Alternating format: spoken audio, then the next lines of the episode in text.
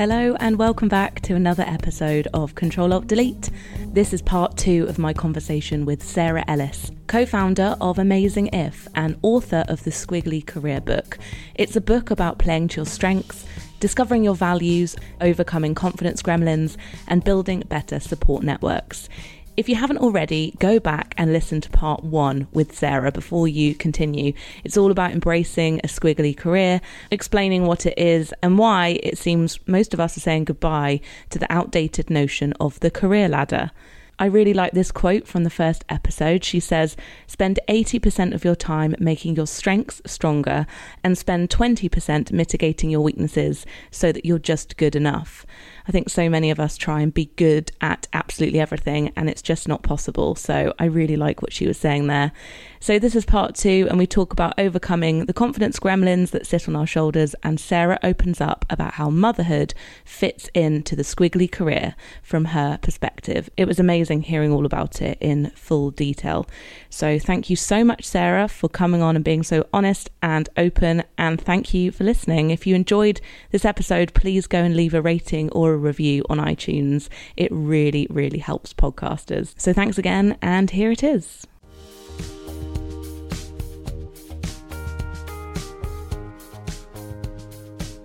Can we talk a little bit about confidence? Because Yeah. there's an amazing chapter in the book, and um, you and Helen both talk about confidence gremlins. Yes. and um, that was I, I really like that. Even though you're both like career gurus, you you kind of talk personally Yes, about yeah, your yeah. own struggles in the book, which is which is always nice to get to know the authors a bit more.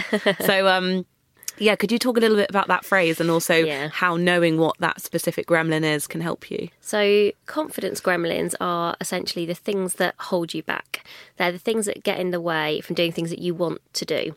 And that's sort of how they're different from weaknesses. So, weaknesses are things that we're just not very good at, some of which you can definitely ignore, some of which, as we talked about, you want to get good enough at. Confidence gremlins, I think, tend to be more deep rooted, deep seated assumptions mm. about things that we think are true. And, and we do usually genuinely think that they are true about ourselves. But the problem is then they get in our way. They get in the way from applying for jobs that we like to do, we'd really like to do, taking on opportunities that are actually really important to us. So it's so it's so valuable if you can work on caging your confidence gremlins. I never think they disappear, and we'll kind of talk a bit about maybe we'll talk about one of mine in a minute. So I don't think they ever just go completely because I think we're all human, but I do think it is possible with concerted effort over time, taking lots of small actions to cage these gremlins so they don't get in the way.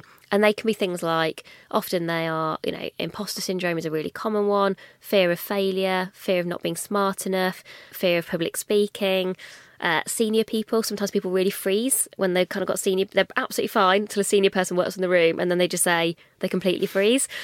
And we all have them. I think that's so important to remember. And with all the different people I spent time with in my career, everybody, when I get to know them, has confidence gremlins. It's just that you can't always see them. You know, the kind of swan analogy, often people look quite swan like, but underneath there is definitely mm-hmm. kind of people paddling quite quickly. And we all have these insecurities because we are only human. So if you are looking at somebody who just seems incredibly confident, I can guarantee it's just that you can't see their confidence gremlin, but it'll be there. It will definitely, and they've hopefully have just worked on it to the point where, you know, perhaps people can't necessarily spot it straight away. So I think with confidence gremlins, the first thing to think about is what are the things that do hold you back? Often you can spot them where you don't take action, but you would actually have liked to, and you get a bit frustrated. So one of my confidence gremlins um, is a fear of conflict. So I, my ideal world, um, no one ever really disagrees. I really like everyone just getting on all the time. How are you dealing with Twitter these days? Yeah, actually, I've kind of gone. I quite enjoy Twitter again now. I've sort of come back full circle on it. But yeah, Twitter at its worst is my worst case scenario. Like, I don't really even like being in rooms where other people are disagreeing, and it's not even with me. As in, they're having Right. a conversation. That's how much I don't like it. Now, I know rationally that people having different points of view is really valuable because actually different points of view get you to better answers and you need to hear different perspectives. So rationally, you know that's a good thing. And rationally, I also know that the jobs that I've done in the past and the jobs I wanted to do, I needed to be confident enough to be able to disagree with people and to be able to express my points of view and the points of view of maybe my team or the teams that I was leading. So straight away you can see how if I don't get comfortable with being able to disagree or having kind of disagreements with people, I'm not going to be able to apply for the jobs that I want to do, not kind of have the gravitas and presence that I need.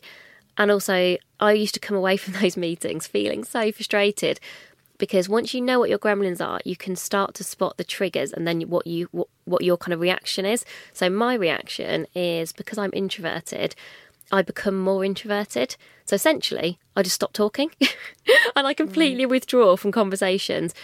And also, probably more importantly, I stop listening. So I'm so panicky about the conflict that I get, you know, I'm getting really hot and sweaty. And I'm just thinking, I don't want to be here. This is really awkward. Yeah, so this whole like internal narrative is going on in your head. And then you'll come out and you'll think of that conversation. You'll think, I've got no idea what anyone was saying by the end because I just felt so uncomfortable. Right, yeah. And you then get really frustrated because you probably did have a point of view to share, but you couldn't, you, you kind of lost yourself out of the conversation. And some people, or hopefully lots of people, will be listening and thinking, oh, that's not my confidence gremlin, which is great. You don't want more. so they're all, they're kind of, there's some common ones, but you experience them in a way that is unique to you. Yeah. So other people might also have conf- a confidence gremlin around conflict. Their reaction might be the exact opposite to mine. They might go really kind of attacking, you know, actually mm. get overly aggressive. And it's not because they are overly aggressive, it's because they don't like conflict and they their response to that is to go to attack, whereas I go with withdraw. So I think once you can spot what triggers them for you, you can spot what what happens in terms of your behavior and think about what you might choose to do differently. And I think the big thing with gremlins is getting them out of your head and into the real world. Because essentially, the assumptions you're making, the assumptions I was making really, if you start to really ask yourself why, is that confidence gremlin around conflict means that if I disagree with people, people are not going to like me. That's really the root cause. Right. I wonder how many of the answers is that is to do with being liked yeah. or not liked. And so you're usually you're making there's the kind of this um, I would say with a confidence gremlin when you get to your first one keep asking yourself why until you kind of run out of whys, uh, and it helps you to get to the root cause of what what is the real gremlin kind of lurking below the surface. Mm. And for me it was oh, if I disagree with Emma, Emma's not going to like me anymore. And most people, like, you know, that's a really natural reaction. You want to be liked, even though rationally you get that you can still be respected and disagree with people, and you can still like people and disagree with them. But there's something kind of inherent in me that was saying you can't possibly do that. So I think it, one of the things that we encourage people to do in the book actually is to draw your confidence gremlin, is somehow to like bring them to life, get them out of your head onto a bit of paper. You don't need to be a good drawer. Just like have a go at sketching something, make it an object, make it an animal, and then try to spot where it shows up the most at work at the moment. Mm. For most of us, it's not universal. We think they are, we think they're massive. But I started to realise actually for me, where I struggled with conflict was where I wasn't expecting it. So actually, if I was prepared, I was okay. But if I wasn't expecting it, right. I really struggled. Caught off guard. Yeah, caught off guard. I, I really froze. I mean, I've got some like funny stories of literally I just almost completely shut down in meetings. Or actually, if people were particularly emotional, I also found that hard. So I was like, oh, okay, I could start to get a bit more specific. So I was like, right, really emotional or wasn't ready for it. And what that meant was then in those moments, I could think, almost make an overly concerted effort to stay present in those conversations. And the way that I did that, in a very kind of simple way, was to ask questions. So I am never going to be debater of the year, far from it. But the way to stay in that conversation for me was just to go really into kind of understanding mode. So just ask somebody questions like, oh, I'd not thought of that before. Could you explain that to me a little bit more? Or that's a really interesting perspective. And really just go into like very present, curious listening. Mm. And I just found that as a tactic just meant that I stayed in the conversation, that actually it meant that I could still express my point of view and I could sometimes use my point of view as a question and say, Oh, I thought maybe we would consider this. Does that not feel like a useful thing? Or like tell me why you don't think that would be useful and almost not try to be attacking. So I think if you try to do something that's really against your natural kind of authentic personality, it's a very, very hard mm. thing to do. Because I wonder as well if it's like some people are very good visual communicators. Some people like things in writing. Some yeah. people are very good at like you know verbally coming back with like a really good answer. Because I I think mine is feeling out of the loop or Ooh. feeling like I don't know what's going on. Yeah. Um. So if I'm like cc'd into an email, like you know it's a massive thread, and yes. I suddenly feel like I don't know what's going on, yeah. I can get very snappy. Okay. And if someone calls me and updates me, I almost feel like it hasn't gone in, and I'm like, "Can you just put that in an email?" Like I'm very kind of like I'm very I'm a very I need I need to read it in, in words, like, and I need like bullet points. and so, what what's your fear? Do you think? So let's imagine The um, fear is probably just like um, Not kind of in kind of similar to being caught off guard, not knowing. yeah, like, maybe not knowing enough or not feeling in control. Yeah, if it's a control. Is it control? I reckon. Yeah, because that that actually is quite a common one of people going.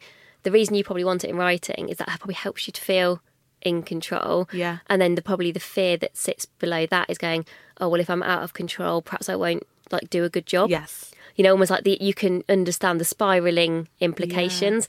But it's weird, isn't it, that we need certain communication in certain ways. Like, for example, me reading a document makes me feel super organized. But if someone, if if someone told me in a meeting what was happening, I would feel totally spirally. Yeah, It's weird. And I think anything you can do to also understand how people are reacting to what you think is reality can be really helpful. For example, I think with your confidence gremlins, you often think they are real. But when you test them with other people, you realise people are having a really different experience to you. So the thing that happened for me, which was a really pivotal moment in my confidence gremlins, probably about eight years ago, and I came out of a meeting and I was with a really good friend, and I was like, I was basically whinging, I was complaining, I was like, that was an awful meeting, everyone was disagreeing, so much conflict. I was like, I feel so tense, and I was like, it was a nine out of ten on the conflict scale or something like that, and we were just getting a cup of tea, and he was like, oh, I thought it was okay. I was like, Are you joking? And he was like, No, I'd rather people have the conversation in the room. Um, I thought it was all very constructive. And actually, I quite enjoyed hearing different people's point of view. Right. And I was like, it honestly made me stop in my tracks because until that moment, you assume that your experience is a shared experience and it's not because it's your confidence gremlin. And so I will always be grateful to my friend at that moment for basically pointing out that my experience wasn't the same as everybody else's. But also, I think there's a tendency sometimes to blame your gremlins on others. And I think I had gone, oh, it's their problem. They're not communicating in the right way. This is their issue. It's not mine. And not taking accountability and ownership for it myself. Mm. Actually, everyone else was doing a really good job and was agreeing in a very constructive, useful way, not having, you know, not having all those extra conversations that are really unhelpful. It was just that because I find it hard, I again, you make so many assumptions. So I think So interesting that. Like, it is, it's a reminder that, I mean, it's kind of obvious when you think about it, but I don't think about it enough that every single day you're having experiences that are so different from other people's in your own head. Yeah, and I think sometimes if you're worried about those or you feel like they're holding you back, having the confidence again to be able to ask other people, to be able to say, Oh, I'm feeling a bit out of control here, or it worries me a bit that we've not done this. Is that worrying you? And it's amazing when someone comes back and goes, Oh, no, because we're doing this in a week's time, and then you'll get this document, and then you think, Oh, well, I've been panicking. Yes. you know, basically, and using up, I think you use a lot of mental energy, either worrying or reflecting or, you know, thinking about this stuff. And sometimes, as simple as, you know, asking some good questions, recognizing when it's happening, can just release you, I think, from these confidence gremlins that the reason I think it's such a shame if these things like get in your way, because often they do stop people, um, you know, uh, being ambitious in some of the jobs that they would like to do, or maybe taking the leap into something that really matters to them. Perhaps asking for the um, four days a week flexibility that they really want. Often, when you chat to people, it's a confidence gremlin that's getting in the way of something they know they really want and probably would be really good at, mm. and actually kind of making it making it happen. Yes, it's so, so true.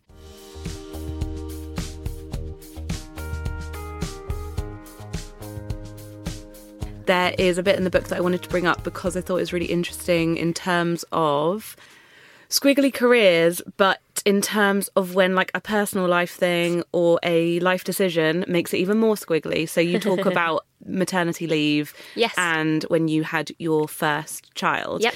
I really think it's important to talk about because it feels like there isn't a one size fits all, of course, but it can make things even squigglier, can't it? It can. So, do you mind just telling a bit about your story, like what happened and, and how Yeah, you kind of made it work? or not, as the case may be, in lots of ways. So, yeah, I've got um, one little boy called Max. He's two and a half now, and I was working at Sainsbury's at the time and was eight months pregnant. Was very much planning to go on maternity leave and come back to Sainsbury's. Big restructure, not uncommon in big companies or small companies. And during that process, I had to do a big restructure of my team, but also it meant that my job didn't exist anymore in the same kind of way. And so, you know, very much took control and decided right thing for me to leave at that point. But absolutely not what I'd been not what I'd been planning to do. But um, decided at the time it was the right decision. So I went on maternity leave, had Max, quite a traumatic kind of birth experience, had an emergency C section. He then had something called acid reflux, which meant that not really serious, but it meant he was sick a lot. It also meant he cried a lot and it meant he didn't sleep very mm. much. So, you know, all quite full on. And honestly, after two weeks, at the time, my partner Tom, he uh, had to go back to work after two weeks. So, like financially, we needed him to go back to work. And I just remember thinking, oh, I'm really jealous. Like, I wish I was going back to work. And then thinking, oh yeah, but I haven't got a job anymore, so I can't. Mm. So I can't. Which was almost ironic. You know, it was almost like, oh, okay. Uh, I sort of want to switch places. I definitely don't want to be left with this screaming kid who seems to hate me quite a lot. And then definitely had quite a tough sort of two or three month period where I think we talked about work being such a big part of people's identity. For me, it definitely was. Whether it was almost kind of my day job, but also some of the side projects I was doing. We've been building up Amazing If. And lots of my friends have come through work, and my social life is through work and all that really disappeared overnight, really, really mm. quickly. And I think your world can get very small very quickly on maternity leave, particularly if you have a child where it's hard to go out and about. Mm. I mean, mm-hmm. the naivety now, I like sort of imagined, I was like, oh, be brilliant. I'll just sort of go for walks in the park and just read loads of books. I did the occasional walk in the park. I did not read any books. And that's why I imagined. And actually, I know some people who genuinely had had maternity leaves where they could do mm. those things, but that wasn't um, my experience. And also, it's like really nice. Uh, it's refreshing to hear someone openly be like, "Yeah, work was a massive part and still is a massive part yeah, of my identity." because sometimes I, there, I don't know if it's me feeling paranoid because I definitely see myself as that person, but sometimes there's a, there's a stigma of like oh, you love your work. It's like, yeah, I do. Yeah, like, I really love it. Way more than him when he was a baby, like crikey. Uh, he was a nightmare initially. And I think for me, I think the other thing that I found really hard was just feeling actually quite lonely and really kind of disconnected from things.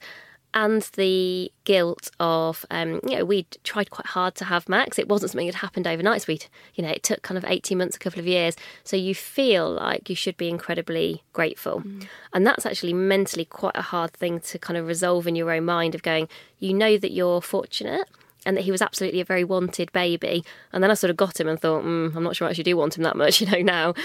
And like I say, wasn't wasn't enjoying it. And I think it was really hard for my partner to probably see me really struggling, really not feeling very confident in myself, really not feeling very confident looking after Max at all. Like I, I felt every day. Uh, I've never ever clock watched at work, but I clock watched every day when I was by mm. myself on maternity leave, being like, I can't wait for him to get back and literally the minute he my partner would get back i'd be like throwing the baby basically at him. And genuinely sometimes leaving the house to go for like a, walk and thinking i don't know if i really want to go back. So it was it was it was a really tough time. And the best thing i did was have a conversation with my partner and said yeah um, this is this is not this is not going well let's face it.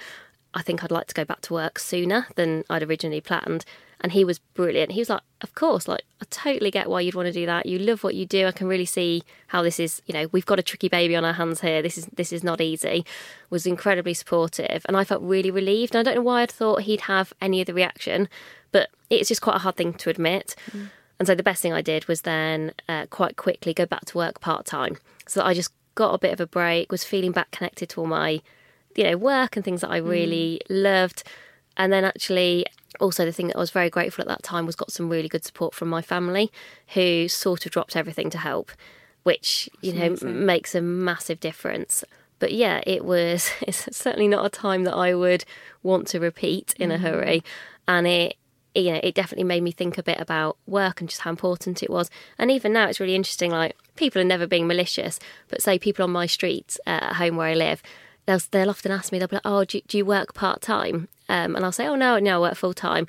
And they'll sort of tilt their head to one side and be like, oh, it's a shame. And I'll think, well, not not for me, it's not. I absolutely love working for, I'd work more if I could. Yeah. but you know, like some of the, you do have to get over some of the stigma and reactions yeah. that I think society have.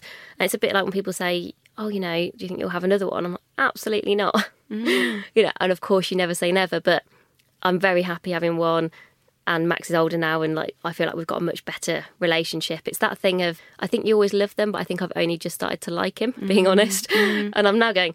The last thing I want to do now is have another one. Now I've just started to like the actual one that I've got. So even there, the stigma attached to just having one and going, oh well, now I'm going to run my own business. And actually, I'm I would rather prioritize a successful business and have one kid than I would um, have another. But, But it's I- so tricky because yeah. everyone is different. I think that's a really important point. Is everyone is different, but it is hard. It's a hard time. Well, thank you so much for sharing that because I think we're starting to get get there with the the honesty behind Yeah. what it's actually like when your whole life does change. Like it's actually pretty normal to find something hard when it totally like your life just kind of shifts and Yeah. you're you're meant to take on a new identity when actually you have as women especially we are put in boxes and we all are way more complicated than people Yeah. think. And I think I just wasn't very good at it.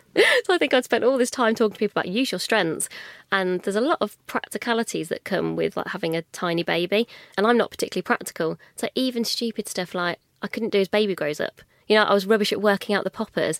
I remember honestly being stuck in a um, car park, couldn't get his car seat off the pram, so couldn't get into the car. And I was like, I actually don't know what I'm going to do. I didn't. I don't think I can do this. I lost the car once because I couldn't remember where I'd parked And it. And you're probably on like no sleep. Yeah, and so you've had no, and all it's quite a practical thing. So I think, do you know what? It sort of brought out all of the things that I'm not very good at, and you're having to live that kind of day in day out, and you've sort of lost all the stuff that you're really good at, and then also just accepting that that's okay. Someone, um, the other thing I'm very grateful for in that time, a previous boss wrote a letter to me, actually old school, during that time, and said, "Oh, Sarah, I'm sort of surprised." She was kind of going, "I've not really heard from you, and that's kind of not not like you." And then she wrote to me about her experiences and how hard she had found it, and I found that so powerful to actually hear from somebody who I admired and really trusted that you know, it wasn't exactly the same experience, but something similar. She'd gone and she'd sort of taken a bit of a punt on it because I'd not told her. I think she'd had a bit of a hint from Helen that, oh, Sarah's probably. I think she'd perhaps say, oh, Sarah's finding it a bit tough. And then actually, this person had gone, oh, do you know what? I just want her to appreciate that that's okay. It's okay to find mm. it tough. And someone reminded me that being a parent is not just about the first year of your baby's life, which I found incredibly reassuring. God, it's true, isn't it? It's like it's, they're not going to be a baby for like No, That- it feels like a lifetime at the time, Yeah, but um, yeah, that you know, it, it does. It's well for me certainly. It got better the older he gets, and and you know, and because he stopped being sick and all of those kind of things. And But- did you find any anything helpful, like in terms of online, or was was your support all very much sort of more people close to you? Um, I Offline. probably people closer to me. I found NCT hard because, as somebody who's more introverted, I don't make friends quickly or easily, and I get quite nervous meeting new people. So NCT really wasn't for me, and I'm actually always really envious where people have brilliant NCT groups and people go on holiday with them and. I remember trying really hard to kind of go, oh, I should go to these NCT meetups, and I would turn up, and Max would just cry his eyes out and be sick everywhere, and I was like, I can't, I, I couldn't do it. I couldn't, you know, it was like too too overwhelming. I think for me. So my best support was the people probably like very close to me. I think probably around that time I discovered things like Mother Pukka. Um, so Anna Whitehouse, who does things like Flex Appeal, and she presents a pretty realistic view of parenthood, I would say. And she does loads of really good stuff on Instagram, and I found things like that quite reassuring. Um, but you can sort of get lost in a bit of a hole online, I think, especially because Max Can was go both ways, yeah, because it? he was sick and stuff, and you um, we kept like trying to like research like what was making him sick, what might might help him, what different drugs could we try, and ultimately it was a time thing. But that feels really frustrating. I think I'd spent you know lots of time at work thinking there's not much I can't figure out given the time. That's one of the things that I'm good at is thinking, right, if I know what I need to aim for, I'm good at kind of figuring out a plan to get there and then I'll work hard to make it happen. It turns out that like babies don't really like work like that. You just have to be a mm. bit you have to sort of go with it a bit more. They're very unpredictable, they're very spontaneous, don't really respond to like a blueprint or a strategy, all the things that I'm very good at. And so, yeah, I think it was someone described it to me in hindsight as I think I had like the perfect storm. And, you know, crikey, people have much worse and much harder situations that they have to kind of navigate. And I'm kind of full of admiration for people who do that.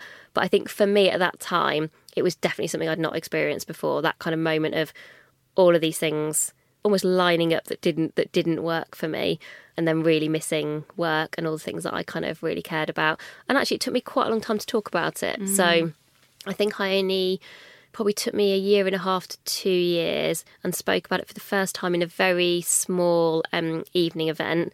And I wasn't even sure about doing that actually. Really thought about it. I was on the tube beforehand thinking, do I, don't I? And, and talked about other things and then did do it. And that was the thing that everybody spoke to me about. Mm. That was the thing that resonated. And I don't think it was that specific um, situation. I think it was the point around we all have tough moments around resilience, how you come back from that, kind of what, what you learn from that process. It doesn't have to be about having a kid, it can be mm. anything. People have very tough things happen in their life. And I think that one evening gave me the confidence that it is useful to talk about. Yeah. Because, um, you know, it's really hard. You don't want to be negative, and I don't want to be negative about having kids or anything like that. And I know loads of people who love it and mm. have got lots of them.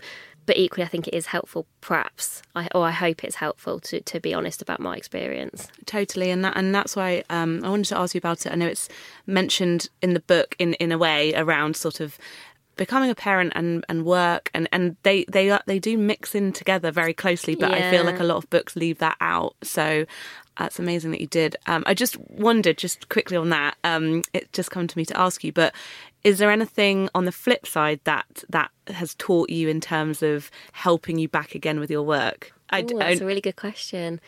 I think it's taught me that how much I love work. I think it's remind it I think I always knew I enjoyed what I did but I think that really helped me to experience, and also that that's okay, like to accept that.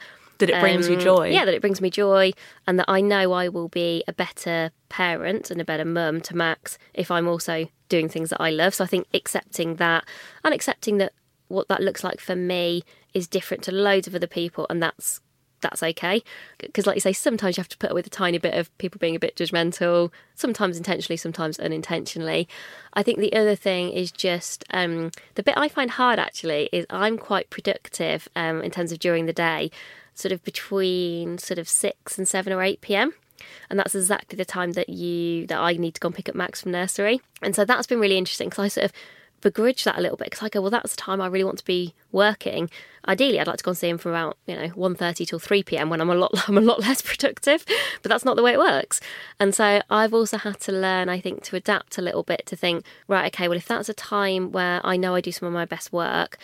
How do I make sure that a couple of the nights of the week that my partner picks at Max, which he does, um, we definitely kind of share all of our childcare together. And if I need to work during those times, where's the best place for me to work? It might not be at home. Perhaps I'll stay a bit later at work one or two nights of the week. So I think I've learned to be more adaptable. And I think within kind of squiggly careers, that is a really helpful skill because there's kind of change that we're in control of and there's change that happens to us. And I think the more you can kind of flex your adaptability, the better you're able to kind of navigate the things that you see coming, but also things that you don't see coming too. Yes, I love that, and I and also I know that I'm probably putting words into the situation, but it's actually, I think, incredibly feminist to put yourself kind of on the map of importance yes. in your own yeah, life. Yeah. And actually, for so long, for, for all of history, women have had to have a role, and that in many ways has never been, really been a choice and so mm. it's like to put yourself first or even just even a priority not the best priority or the most priority but like a priority yeah. is um, very powerful yeah i think i definitely put myself first during every week some of the time and I think actually, as you say, it's not something I see or hear about from very many people that we work with. Uh, lots of uh, women in particular, and actually particularly women with children, put themselves last so consistently. Mm-hmm. Um, you know, some of that can be to do with things like confidence gremlins, but I think I really see the benefits of knowing that in, in every week, so not just occasionally putting yourself first, as in, oh, once a quarter having one day to yourself or something. Actually, every week, I think there are definitely moments I could point to where I think, and I, I wouldn't call it being selfish either. I just go, I'm giving myself the opportunity to kind of get mm. joy from whatever it is I do, even if it means sometimes um, going to do an exercise class, and that means that that night I don't put Max to bed. I think that's okay. Mm. Well, thank you so much for sharing everything. Uh, that was brilliant, and um, I've really enjoyed meeting you and following all your work. For anyone listening who wants to, um, obviously buy the book firstly, but kind of follow what you're doing, so it feels like the book is just one part of it. Yes, so um, we have our Squiggly Careers podcast that we do every week, and it's all things work related. So, from things like microaggressions to how to get promoted, how to ask for a pay rise, we're on episode about 120 now. Uh, it's a little bit behind Control Alt Delete, but you know, catching up slowly but surely. And if there is ever a topic that people want us to cover that we've not, we kind of take requests. And then once a month, we interview somebody who we think is making work better, kind of in their own way. So doing some really pioneering work in that. So you can listen to us um, anyway you listen to your podcasts. And you can find us on Instagram just at Amazing If. And I think the best reason to follow us on Instagram is Helen, my co founder, does a daily careers tip on Instagram stories. And she has this like fan base of people who every day tune in to watch her do these daily career tips. So if you like that kind of thing and you're interested in careers and career development, I think any of those things are hopefully will be useful. And apart from the book, the podcast and Instagram, obviously everything is free, so hopefully quite accessible too. Yeah, amazing. Thank you so so much. No problem. Lovely to chat to and you. Emma. happy New Year. You too.